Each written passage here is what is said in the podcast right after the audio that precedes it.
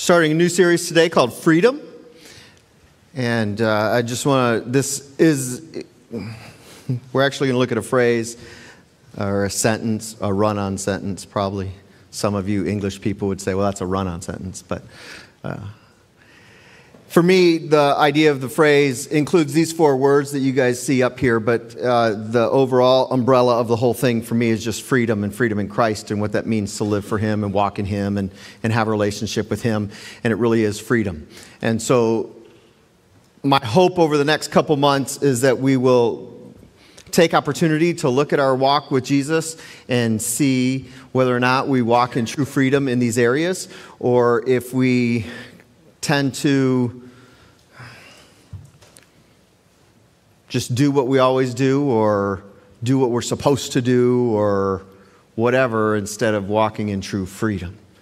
Um, so I'm going to pray for us, and then we're going to jump in a little bit about freedom, and then I'm going to introduce these words that you see in these banners up here uh, today is kind of an overview for the whole for the series, and then over the next eight weeks, two months, we'll we're going to look at each of these words a little bit more. So let's pray. Father, thank you for the opportunity to worship you this morning. We've done this already in different ways through communion, through song, through prayer, through your word, through thanksgiving. And we just want to continue to seek you right now.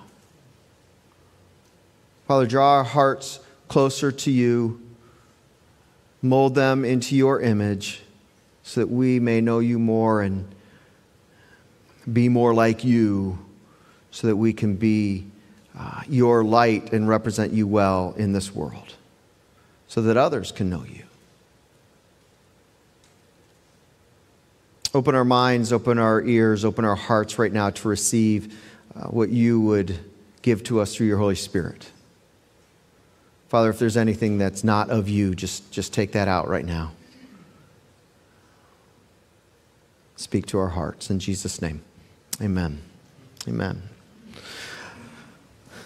I looked up the word freedom in dictionary.com, and I took the first three uh, definitions. The first part of the first definition is this the state of being free. I I don't understand why they do that. I thought you weren't supposed to use the word. I mean, it's not the whole word, but it's part of the word, right? Uh, the state of being free. They do continue on, so it does help. But the state of being free or at liberty rather than in confinement or under physical restraint. The second one, exemption from external control, interference, or regulation. The third is the power to determine action without restraint. That's freedom, the definition first three definitions of freedom. Then it gets into some other areas, and, and we'll talk about that. But the thing is, even when I read these definitions of freedom, to me, within freedom, there are still usually some parameters, right? I mean, freedom isn't complete freedom. I mean, you guys are free right now, right? Any of you can get up and walk out, and I can't do anything about it, right? Right? Well, if my daughter tries it. No. Um, but we're free. We're freedom. But there's still certain parameters because if there were no parameters, even outside of, of our freedom, then that would be more like anarchy or chaos, right? If we truly had freedom. Because even within freedom, we operate with certain parameters. So, even here as Americans, we are here living here in the United States and we talk about our freedoms and that we are free to do, but we still have certain rules, laws, things that we obey to help keep our living civil, right? And we do that because we honor each other and we honor where we live. And so these are different rules and, and laws that we've put in place to keep ourselves safe, to keep ourselves healthy, or whatever we want to say. These are just so even in freedom, there are still those things that hedge us in. I, I, I'm married. Been married for 26 years, so it makes me a husband, right? I have freedom as a husband, right? Yeah. My wife lets me do a lot of things. Do you hear what I just said there? How I said that? She lets me. Um, so that's my freedom, right? I get to do many things. I get to enjoy my life. I get to go outside, do things. You know, I get to play. I get to have fun. I get to watch different shows that I want to watch, and she's okay with that. She sits there and says, This again. Um, but, you know, she lets me watch it. She lets me. It's my freedom. Um, but even in that, because of my relationship with her, I honor her. And so there, there are things that I do for her that could be with a little outside what maybe my freedom is. I, I do the dishes and sweep. Um, I help out, not every week, because the kids get to do dishes too, still. Um, but I do those things um, because the next morning she wants coffee, and so the coffee stuff needs to be clean. So even within those freedoms, because I honor her, there are some parameters, limitations. I can't just leave the dishes sitting there and not get done. I have to do them, otherwise, you know, no coffee the next morning. And I don't want her to have to then wash it and then make the coffee. She might make me a separate cup, then I don't know what's about. She wouldn't do that.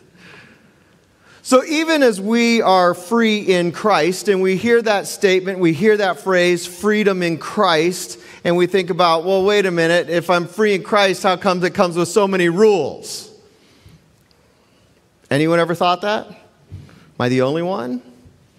I mean, it's something that the church has spoken of. You know, if you're going to become a believer, you got to do all these things. My dad's folks, for the longest time, says, I can't follow Jesus because I do all these things. And if I become a Christian, I can't do any of these things anymore. You know, that's what becoming a believer of Jesus was. These, all these rules that now we have to follow. So, how is that freedom in Christ? What does freedom in Christ truly mean? Do we truly understand what it means to be free in Christ, what that looks like? There are still going to be parameters because even within freedom, there are parameters. There are things that, that we hold on to that keeps it from being anarchy. The theme of freedom is throughout Scripture. Early on, God uh, comes to Abraham, and Abraham is, you know, there. He's got a relationship with God. He kind of goes into this dream time, and God comes, speaks to him as he's asleep, and he tells him one of the things he tells him is that his descendants will live in bondage, that they will not be free. And this is something that Abraham has to deal with, to think about. I've been promised that I will have all of these descendants, but now I'm being told that these descendants will live in bondage. How, how, how, how exciting does that sound for your kids and grandkids and great grandkids? But that's what it's talked about. And so then we go into and we see that these Israelites end up in bondage there in Egypt and they are serving and they are slaves and they're doing all of that. And so the book of Exodus is all about them coming up out of Egypt to come to the promised land and to be free, right? But if you continue reading in Scripture in the Old Testament, there's just time after time after time where the Israelites are continued to live in bondage all the way up and even to the time of Christ where they're still under Roman authority and they are still in bondage. They are not free. They are not their own country. Ultimately, the Old Testament promises a deliverer for them so they won't be in bondage anymore, and that deliverer is the Messiah. And so it even taints the way that they are looking for their Messiah, so that when even Jesus comes, they are expecting that freedom from the tyranny over them, and that's not the Messiah they get. Jesus continues talking about freedom. First, in the book of Luke, in chapter 4, verse 18, he talks about that he was there. He's quoting from Isaiah, and he says, The Spirit of the Lord is on me because he has anointed me to proclaim good news to the poor. He has sent me to proclaim freedom for the prisoners and recovery of sight for the blind to set the oppressed free. And so Jesus reads this and proclaims that that is why he is there to do this. He's there to proclaim freedom for the prisoners. In John chapter 8, Jesus is speaking, and he says, starting in verse 31, he says, To the Jews who had believed him, Jesus said, If you hold to my teaching, you are really my disciples. Then you will know the truth, and the truth will. they answered him, We are Abraham's descendants and have never been slaves of anyone. Is that true? That's not true. How can you say that we shall be set free? Jesus replied, Very truly, I tell you, everyone who, is a, who sins is a slave to sin. Now, a slave has no permanent place in the family, but a son belongs to it forever. So if the Son sets you free, you will be free indeed.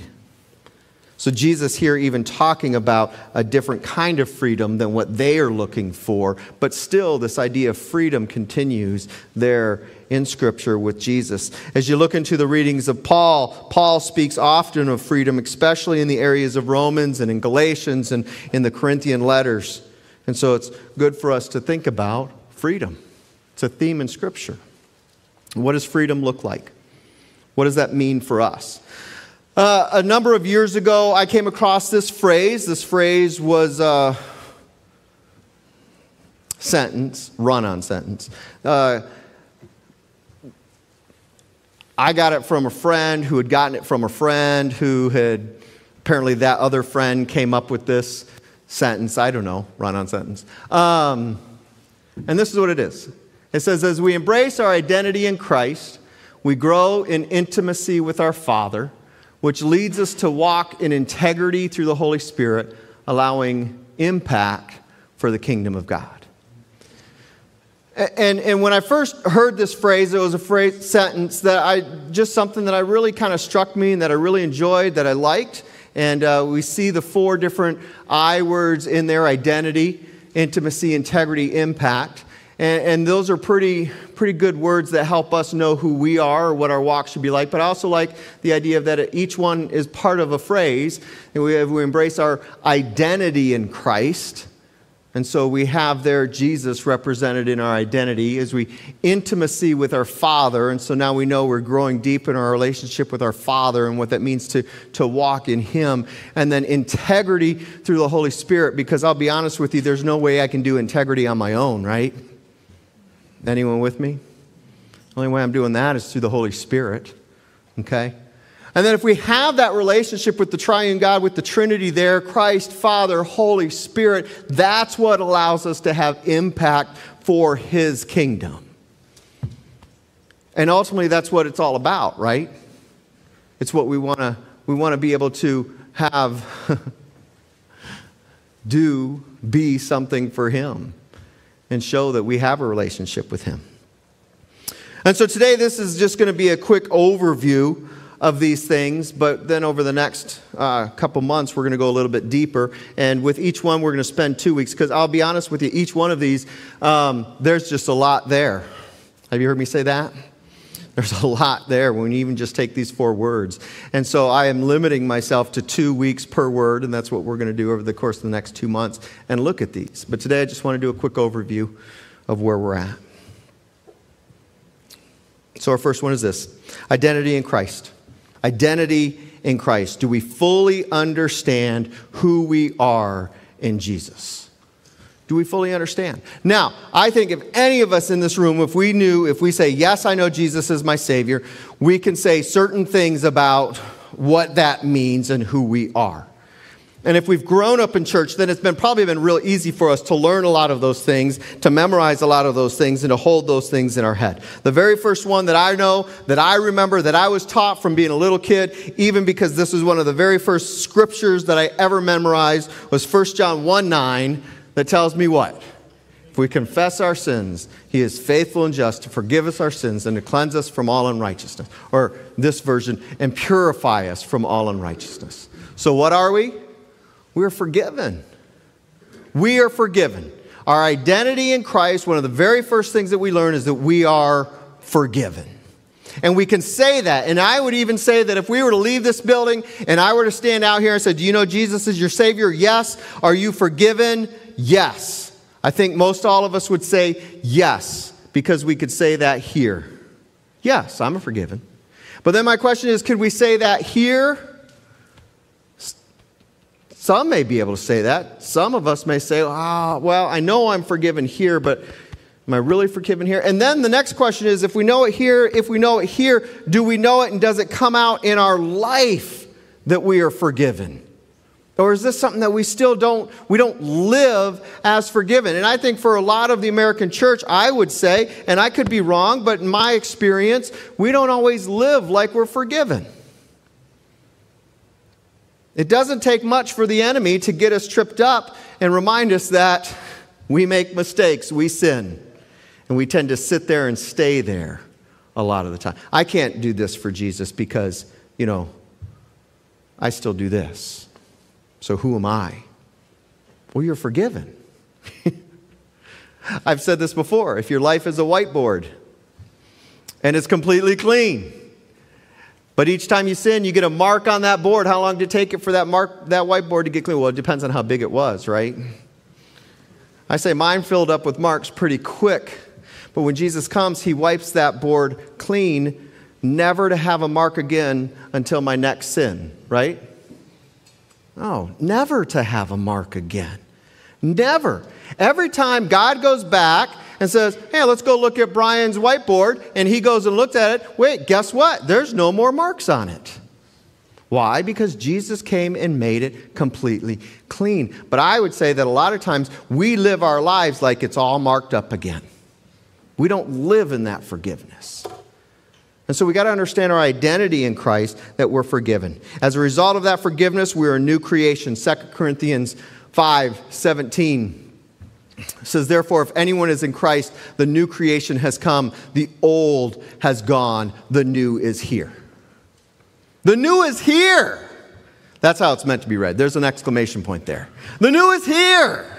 Do we still get excited about that? Some of us have been Christians for a long time, and we forget that we are a new creation. I have known Jesus for a long time. Uh, I, I have to do the math real quick now. I have known Jesus for coming up on 42 years. I've called Jesus my Lord and Savior. That's a long time. I am a new creation. Still today, do I walk in that new creation? Or does it become old hat to us? Because what happens when something becomes old hat to us? It ends up in the closet, it ends up being avoided. We don't even look at it, it gets dusty, and it doesn't look new anymore.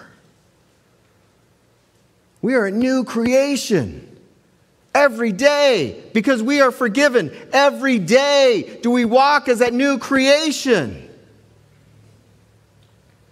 We're forgiven. We're a new creation. We're also children of God. John 1 12. Yet to all who did receive him, to those who believed in his name, he gave the right to become children of God. We are his kids. Do we get excited about that still? Do you get excited about that still? What does that mean? We have access to God. I shared this a couple months ago. I'm going to share it again. If my son Colby comes home and he goes into, comes in, goes through the living room, goes straight into the kitchen, opens up the cabinet, pulls out the bag of chips, and starts eating it, he will do it without even asking.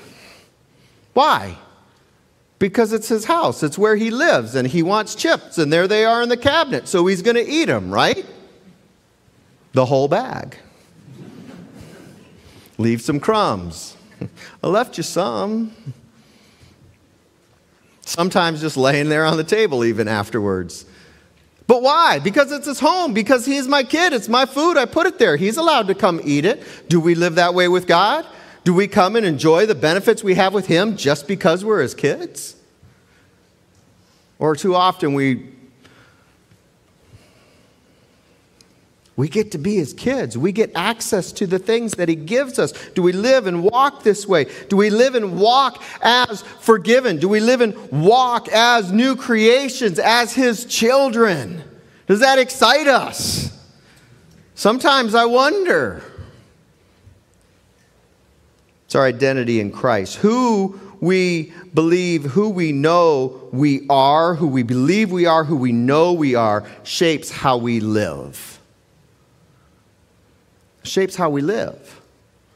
If we have an understanding of who we are, we're going to live different ways as a result of that. If we know who we are in Christ, we're going to live differently. If we're kind of like, well, who am I in Jesus? Then we're going to live different ways. Do we know who we are in Christ? I am many things, and those many things shape who I am and how I live. Do we know those things? Second thing, for one, our identity in Christ. Two, intimacy with the Father. Intimacy with our Father. What does an intimate relationship with our Father look like? What does that look like? I'm going to say this. I think our world today has messed up the word intimate. I don't think our world understands what the word intimate means. Immediately today, and, and this is part of intimate, but it's not the only part of intimate. There's so much more. Sexual relationships is there and it's a real thing. And yes, that's an intimate thing, but that is not the sole definition of intimacy. Intimacy is so much bigger than that. And, and I wish our world, I felt like, our, our, I don't feel like our world truly understands what it means to have intimacy with people. Because people can be, have intimate relationships, close relationships, without that side of things. But our world jumps straight to there pretty quick. John, John 15, 9 says, As the Father has loved me, so have I loved you. Now remain in my love. Jesus speaking here about remaining in his love. That's intimacy. Jesus talking about his Father. That's intimate. That's close. And what I like about this says, now remain in my love. That's a choice. That's something that I choose to do. Because I understand who Jesus is, now I get to remain in him. I get to choose to remain in him. I get to choose that intimacy with him. James in chapter 4, verse 8, talks about being near. It says, Come near to God, and he will come near to you. Here again, we are choosing to move towards God and be in him. Abide in him, abide with him. That is closeness, near, remaining in. These are intimate words. These are closeness. This is knowing him and knowledge in him. When I think about intimacy, I do think about the most intimate relationship any of us would have here on earth, and that is in marriage. And so when you look over at chapter 5, you get this of Ephesians, you get this long description about what a husband and wife is and what that relationship looks like. And then when he gets to the end there, verse 32, he says, This is a profound mystery, but I'm talking about Christ and the church. So here's, here's Paul writing about this, and he's talking about the most intimate relationship that we can have here on this earth, but then quickly he takes it and says, But I'm not even talking about that intimate relationship. I'm talking about our intimate relationship with God. It's meant to be intimate. We're supposed to have intimacy with our Father. But I, I, would say that it's very hard to have intimacy with our Father if we don't even understand who we are in Jesus. We can gain a lot of knowledge about Him, but can we truly understand a deep relationship with Him if we don't know who we are?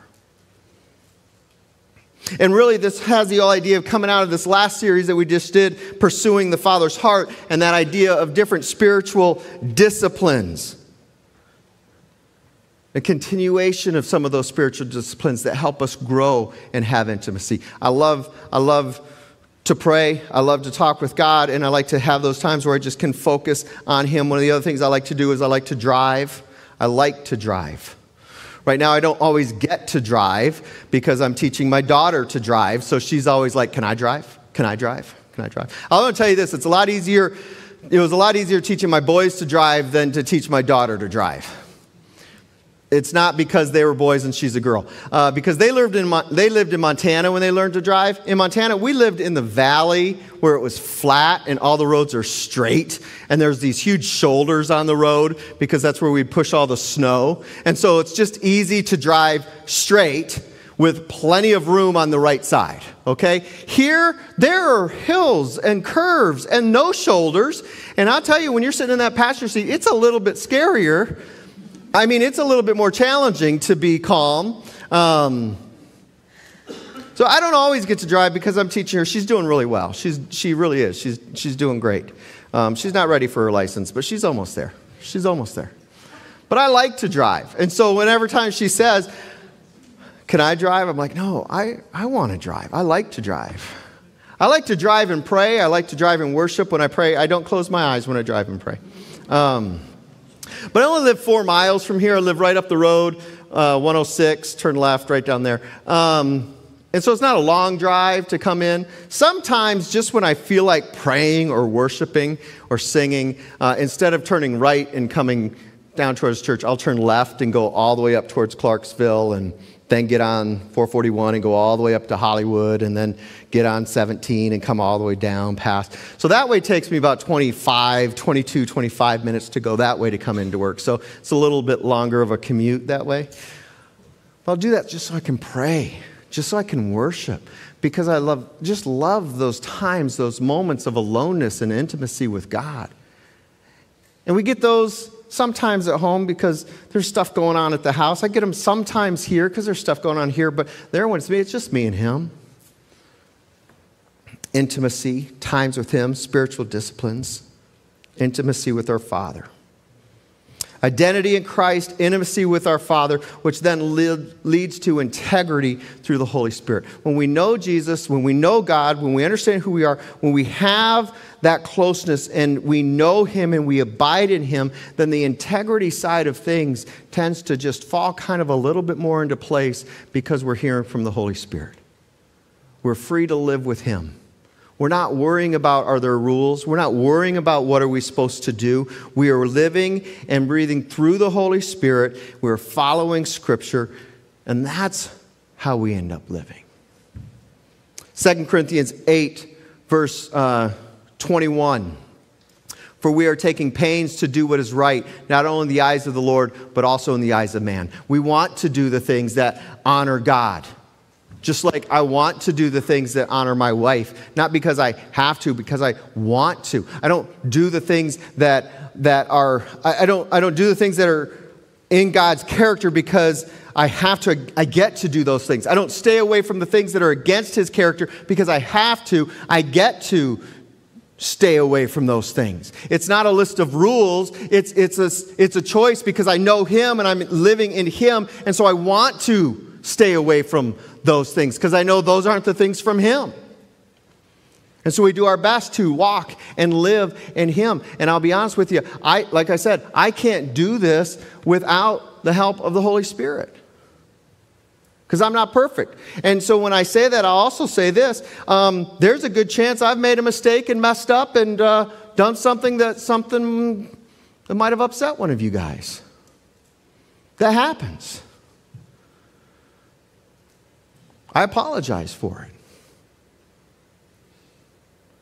I may not even know I've done it because I'm a guy. We're not real sharp on those kind of things. Going to be told. so if I've done something, I apologize. If you need to come talk to me about it, come talk to me about it. Pastors aren't perfect. And I'll even say this maybe somewhere in the past, another pastor has done something that's upset you or hurt you. And I want to, on their behalf, just say, I'm sorry for that. I'm sorry. I want to apologize on their behalf. Because we're human, just like you guys. We're learning all this. Just we're doing this together. And so, as much as I strive to represent Jesus well, it doesn't always happen.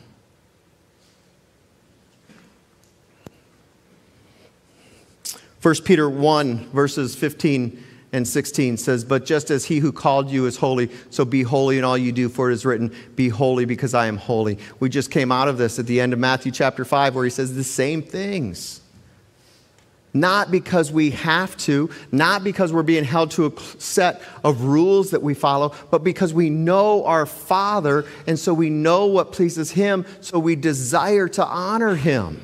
And that's what we do. And we are sanctified, set apart, but being made sanctified, being sanctified as we become more like Him. Titus chapter 2, verse 7 and 8. In everything, set an example by doing what is good. In your teaching, show integrity, seriousness, soundness of speech that cannot be condemned, so that those who oppose you may be ashamed because they have nothing bad to say about us. Again, I do all I can. I do all I can. We all, as we know our Father, should be compelled to honor Him. And the last part of this, one of my favorite verses, Ephesians 5 and 2, says, uh, Follow God's example, therefore, as dearly loved children, and walk in the way of love, just as Christ loved us and gave himself up for us as a fragrant offering and sacrifice to God. When I think about follow God's example, one of the pictures that comes to my mind is one that my parents have of me as probably a three year old, standing in my dad's army boots, with his big green t shirt, army t shirt going all the way down the top of the boots and his helmet on. Because who did I want to be like? I want to be like my dad. He was the coolest guy I knew back then. Now it's Darren, you know, I mean, right? I wanted to be like my dad. And here's, here's a scripture that says we get to be like our dad. We get to follow his example and love. And that's what integrity is. And so we have these parts. And I would say that there's a good section of the American church that does these parts really well. We, we, we, we know who we are. We, we uh, are close God. We know a lot about God. We, we've, we've been through a lot of Bible studies. We, we've, we've, we know a whole bunch about that. And then, and, and so we now, we know all the rules that we're supposed to follow and not follow. Right? So we can be that. But then how do we take that? The whole point of all of that is to get to this. Now, this is all working together at the same time. Lord, for some reason, God said, I'm leaving it to you, church, to grow. He gave that to us. And that's what we get to. We get to be an impact for His kingdom. We are the church. We get to build a kingdom. Matthew 24 14. And this gospel of the kingdom will be preached in the whole world as a testimony to all nations, and then the end will come. That's what we get to do. We get to take this out. And that's what the alliance is about, taking this to the whole world so that they can know. Second Corinthians chapter 5, verses 18 and 19. All this is from God who reconciled us to himself through Christ and gave us the ministry of reconciliation that God was reconciling the world to himself in Christ, not counting people's sins against them. And he has committed to us the message of reconciliation. We get to tell people there's a way for us to be reconnected with God. That should excite us. Someone told you that there was a way to be reconnected to our Creator and we accepted Jesus. Now we get to do and have that ministry for others. That's the impact. That's the impact. Matthew 22 says we get to love like Jesus. We get to love. Love your neighbor as yourself. That's what we get to do. We get to love like Jesus. And so there's two ways that we do this. We one, we get to impact our world and tell them about Jesus, but we also get to impact each other as family. We get to do that together. We get to spur each other on. We help to get to help encourage each other to walk and be and know Jesus more and, and help each other do that. And so that's the impact for his kingdom. And so I want to read this phrase one more time. And we're going to see it a number of times throughout the next couple months. But as we embrace our identity in Christ, we grow in intimacy with our Father which leads us to walk in integrity through the Holy Spirit, allowing impact for the kingdom of God. My invitation to you would be this ask the Holy Spirit, what aspects of this is He speaking to you about? What's He speaking to you about? Are you free? Are you free in Christ? Do you understand what it means, your identity in Him? Are you growing and free in the intimacy with the Father? Are you listening to the Holy Spirit? I'm going to pray for us. The music team's going to come. We're going to close in a song. And in this final song, ask the Holy Spirit what He's saying to you today. And then don't leave today without doing something about that. Father, we love you and we thank you that you made a way for us to know you. And then as we know you, you give us privileges. You give us more than we can imagine. Blessings. Help us to grow in that knowledge. Help us to grow in that intimacy. Help us to be impactful for your kingdom. Thank you, Jesus. Let's stand. Let's sing.